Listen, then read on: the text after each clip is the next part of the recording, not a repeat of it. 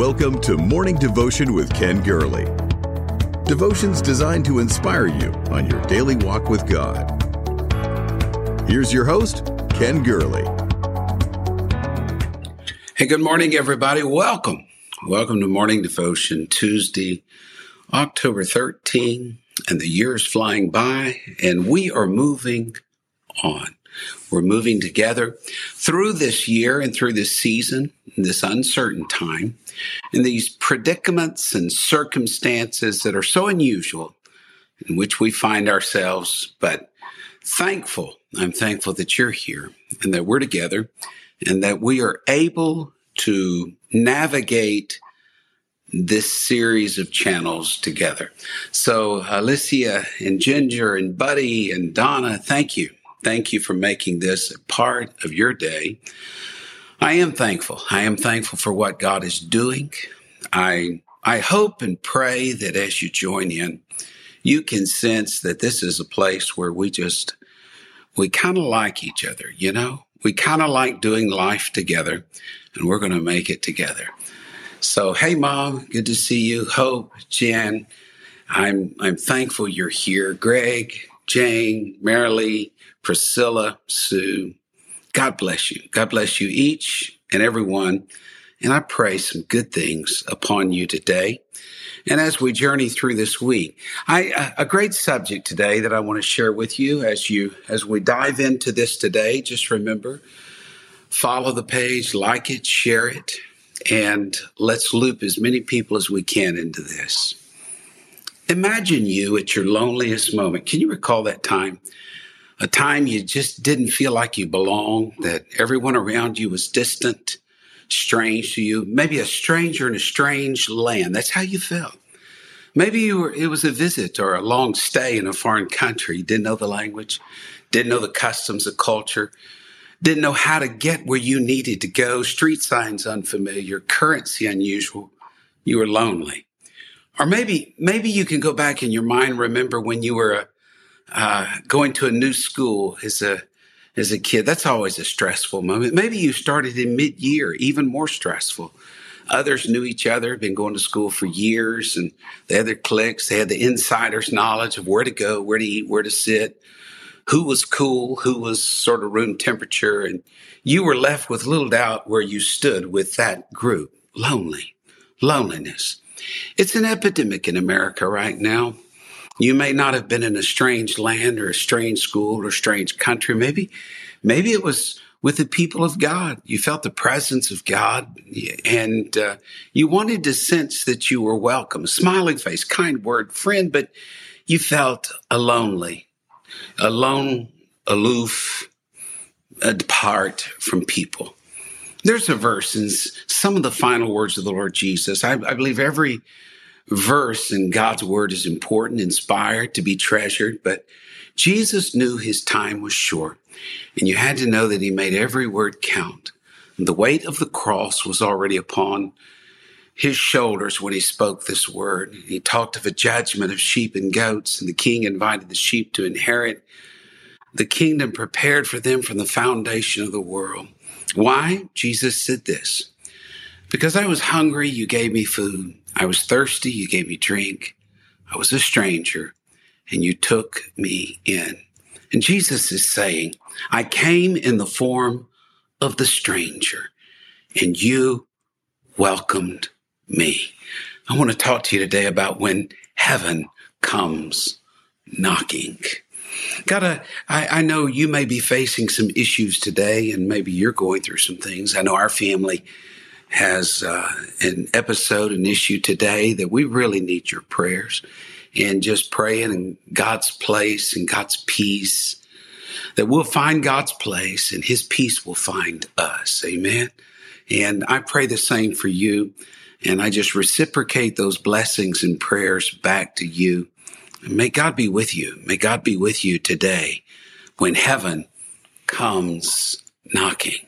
What are you talking about there, Brother Gurley? I'm talking about when Jesus identified himself as the one who was alone, the one who was lonely, the one who was a stranger. Can I can I talk to you a little bit about strangers? I know there's the, the thing of stranger danger. We're supposed to stay away from strangers. We're warned about them. But here Jesus puts himself in the role of a stranger. That heaven comes knocking when we least expect it and when it's in a disguise. Strangers are so important to God. You can't go far in the Bible without finding God places a great emphasis on stranger. Do you know 130 times God impresses on his people that you're strangers? And that, that must be important to him. He told Abraham early on, your descendants will be strangers in a land that's not there. Strangers, a strange land, Genesis 15. He told Abraham, and don't forget, you are a stranger in the land that I'm going to give you, Genesis 17. Of Jacob, it was said he dwelt in a land where his father was a stranger in the land of Canaan. Even though they were in prom- the promised land, they lived as a stranger. And what about Moses when he married Zipporah in the wilderness? Wow, get this. They named their firstborn Gershom, meaning a stranger in a strange land. Wow.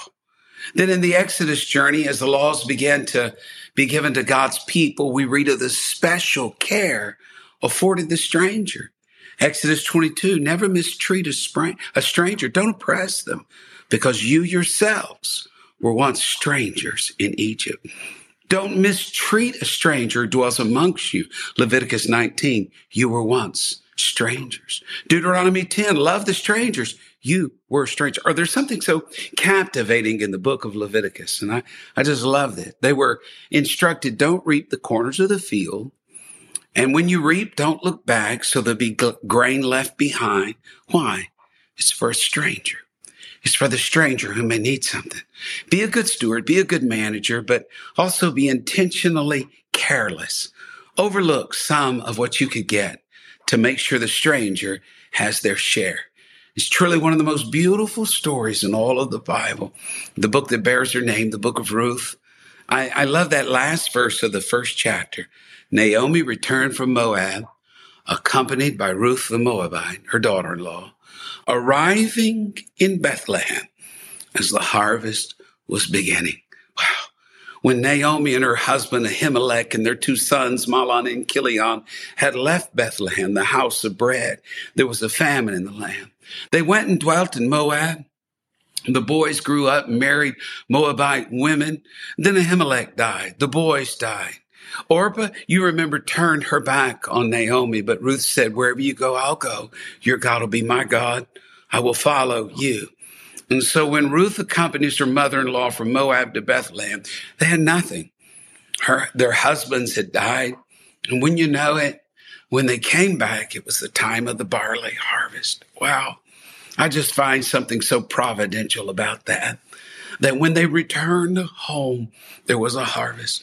Maybe there's a prodigal wanting to come home. You're in a distant land, a strange land. It's time to come home. There's a harvest in the house of bread and it's waiting just for you. It was barley harvest. And so because of the law of the corners and the law of the gleanings, they may just survive. Ruth went into the field of one of Naomi's relatives, a man named Boaz, and the workers were very kind to her. And all day long, she picked up leftover grain, what's called gleanings. She would just pick up stray stalks of barley and, and hold them and, and cherish them. She worked all day. And once Boaz knew who she was, he gave her food, he gave her water. And he told the harvesters, you need to deliberately leave behind grain for Ruth. I see what she's doing for her mom in law. When she finished reaping and threshing that day, she had a sack full of bar, barley and some leftovers from lunch as well. And so many profound things in that story. Something Ruth asked of Boaz, though, why have I found favor in your eyes that you should take notice of me since I am a stranger? Heaven comes knocking in the form of the stranger. I could go on with that story. I could tell you the law of the kinsman redeemer. I could tell you how that Ruth married Boaz. I could talk about their son Obed and their grandson Jesse and their great grandson David. We could even talk about the son of David, that Ruth, a perfect stranger, was in the lineage of the Lord Jesus Christ, that Jesus himself was descended from a stranger. Jesus said, I was a stranger and you took me in. He identifies as the stranger. That when heaven comes knocking, he'll come knocking as a stranger. It's an interesting question that was asked of Jesus on Resurrection Sunday. The two traveling on the road to Emmaus were speaking of their fears and confusion, and Jesus had gone missing, and some reported seeing him. Others said it was all a hoax. They were so lost in their conversation, they didn't realize that a stranger had joined them. The Bible says their eyes were holden or restrained since they didn't recognize Jesus. And he asked them, What are you talking about? And why are the two of you so very sad? In Luke 24 comes that beautiful response. They asked Jesus, Are you the only stranger in Jerusalem? You don't know what's happened here in the past few days. Jesus, are you a stranger? Are you the only stranger in Jerusalem? He came into his own, but his own received him not. You see, that's the way people treated Jesus. When he was a child, Joseph and Mary took Jesus into the strange land, strange land of Egypt. In his earliest years, he lived as a stranger in a strange land. As time passed, he became a stranger to those nearest and dearest to him.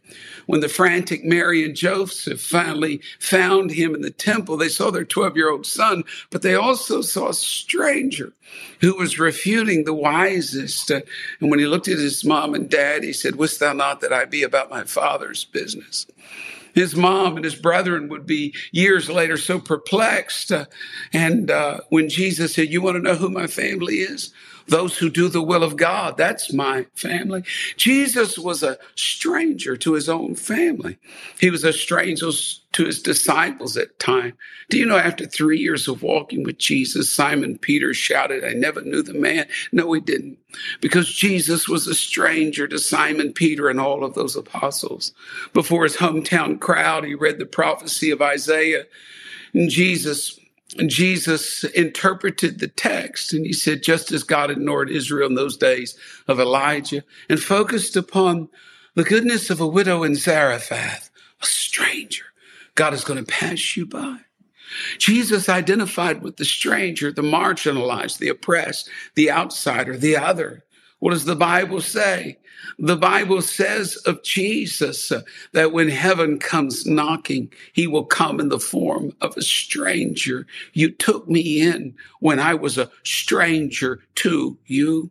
What did Isaiah say of Jesus? Despised, rejected of men, man of sorrows, acquainted with grief, a stranger all alone.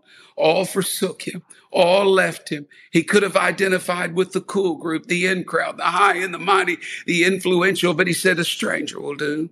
I'll be just a stranger. And just before Calvary, he speaks of a judgment day coming when the sheep are going to be separated from the goats. And the sheep are going to be known for many things, but among them is for showing kindness to a stranger and the sheep. Ask Lord, when did we do this? We don't remember showing kindness to you. We don't remember it.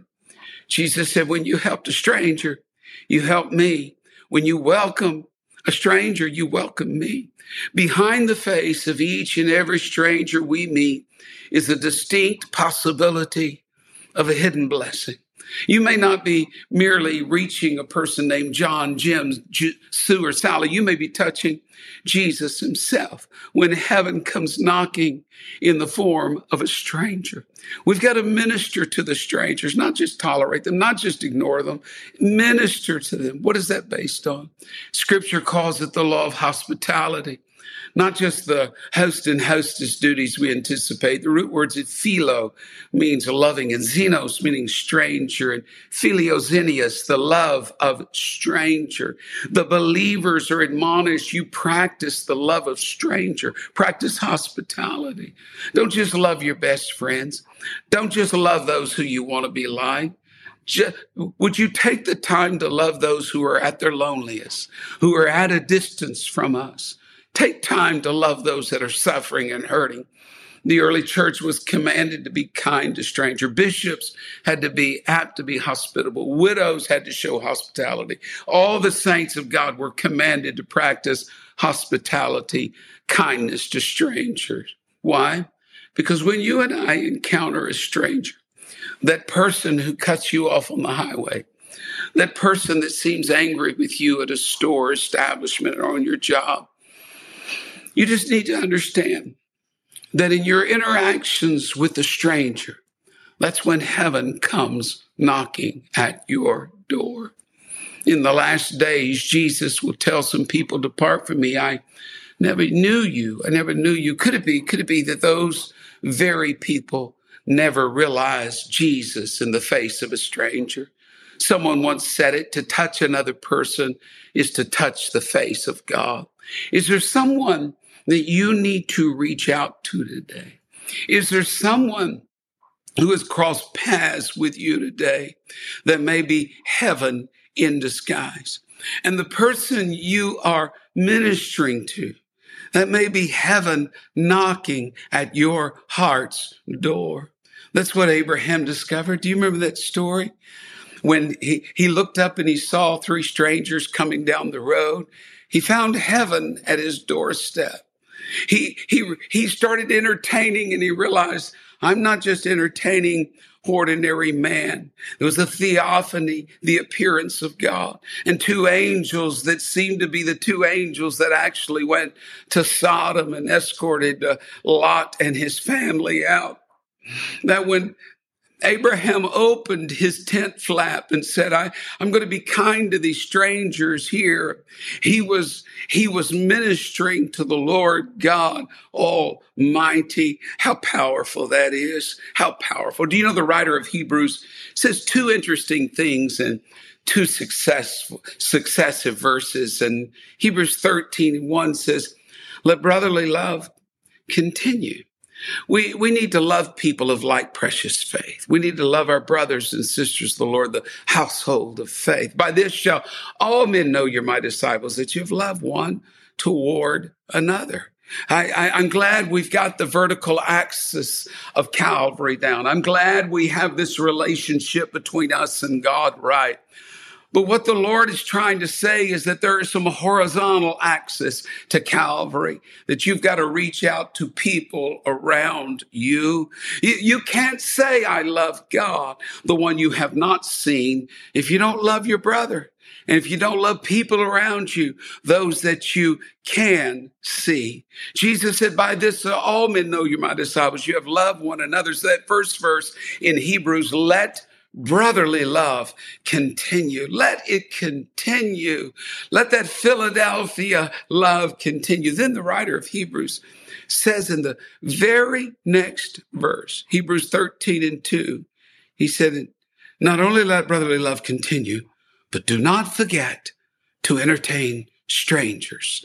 For by so doing, some have unwittingly entertained angels. Heaven has a habit of showing up in the form of strangers. When you are ministering to people that may be perfect strangers to you, could you see that it may be heaven knocking at your door? That you may be welcoming and entertaining angels? Or, as Jesus said, if you've done it unto the least of these, when you helped minister to the stranger, you did this unto me. Heaven comes knocking in the form of a stranger. Who is it today? Who is it today that you're going to run into? It could be a stray phone call. It could be a chance, seemingly chance, but more providential encounter. Your steps are ordered by the Lord, that God is going to lead you into the paths of people and you're going to cross paths with them today. And it's by divine design because hidden behind the face of that stranger is none other than the Lord Jesus Christ and angels unaware. Minister to that stranger. Do it as unto the Lord. Heaven sees and heaven knows. I pray, and, and I, I don't know why I've been praying this this morning, but I, I, want to tell you my prayer this morning. I've been praying that those of you that have prodigals and those of us who have family that's away from God and those of us dear friends who walked away from God, I'm just praying that I'm praying that a stranger will cross their paths and that it will be heaven in disguise. And that just as you and I have showed kindness to strangers, that there's going to be a stranger, maybe in a distant city, in a far off distant country, that's going to show love and kindness to our prodigals and it's going to point them back to Calvary. Yeah. When heaven comes knocking, he usually knocks in the form of a stranger. Thank you for being a part of this today. Would you just share this with other people? You make my day every morning that you join us. Share your prayer request out to the side. Remember one another in our prayers. And I pray that the Lord will be with you all through the day and that you will see mighty and miraculous things happen now and in the very near future. God bless you. I look forward to seeing you again tomorrow in Jesus' name. Thank you for listening to Morning Devotion with Ken Gurley.